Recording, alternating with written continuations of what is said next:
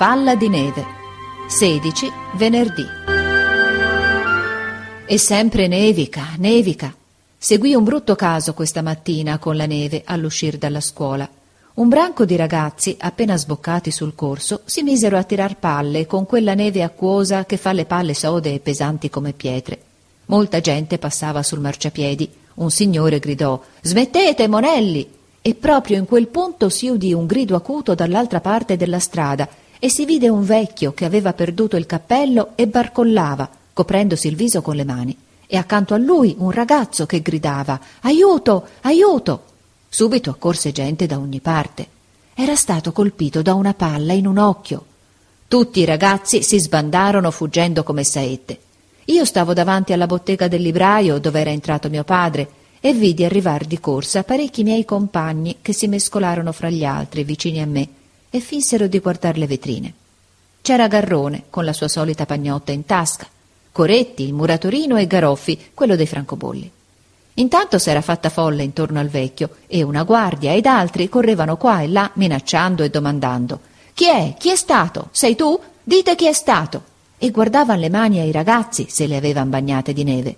Garoffi era accanto a me, ma accorsi che tremava tutto e che aveva il viso bianco come un morto. Chi è? Chi è stato? Continuava a gridare la gente. Allora intesi Garrone che disse piano a Garoffi Su, vatti a presentare, sarebbe una vigliaccheria lasciare agguantare qualcun altro. Ma io non l'ho fatto apposta, rispose Garoffi tremando come una foglia. Non importa, fai il tuo dovere, ripeté Garrone. Ma io non ho coraggio. Fatti coraggio, t'accompagno io. E la guardia e gli altri gridavan sempre più forte. Chi è? Chi è stato? Un occhiale in un occhio gli han fatto entrare. L'hanno accecato. Briganti. Io credetti che Garoffi cascasse in terra. Vieni, gli disse risolutamente Garrone. Io ti difendo. E afferratolo per un braccio lo spinse avanti, sostenendolo come un malato. La gente vide e capì subito e parecchi accorsero coi pugni alzati. Ma Garrone si fece in mezzo, gridando Vi mettete in dieci uomini contro un ragazzo? Allora quelli ristettero e una guardia civica pigliò Garoffi per mano e lo condusse, aprendo la folla, a una bottega di pastaio dove avevano ricoverato il ferito. Vedendolo riconobbi subito il vecchio impiegato che sta al quarto piano di casa nostra col suo nipotino. Era adagiato su una seggiola con un fazzoletto sugli occhi.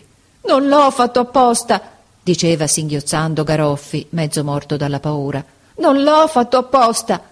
Due o tre persone lo spinsero violentemente nella bottega, gridando La fronte a terra, domanda perdono, e lo gettarono a terra. Ma subito due braccia vigorose lo rimisero in piedi e una voce risoluta disse No, signori. Era il nostro direttore che aveva visto tutto. Poiché ha avuto il coraggio di presentarsi, soggiunse, Nessuno ha il diritto di avvilirlo. Tutti stettero zitti.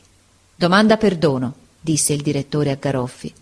Garoffi, scoppiando in pianto, abbracciò le ginocchia del vecchio e questi, cercata con la mano la testa di lui, gli carezzò i capelli.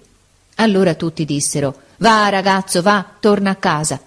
E mio padre mi tirò fuori della folla e mi disse, strada facendo Enrico, in un caso simile avresti il coraggio di fare il tuo dovere? di andare a confessare la tua colpa?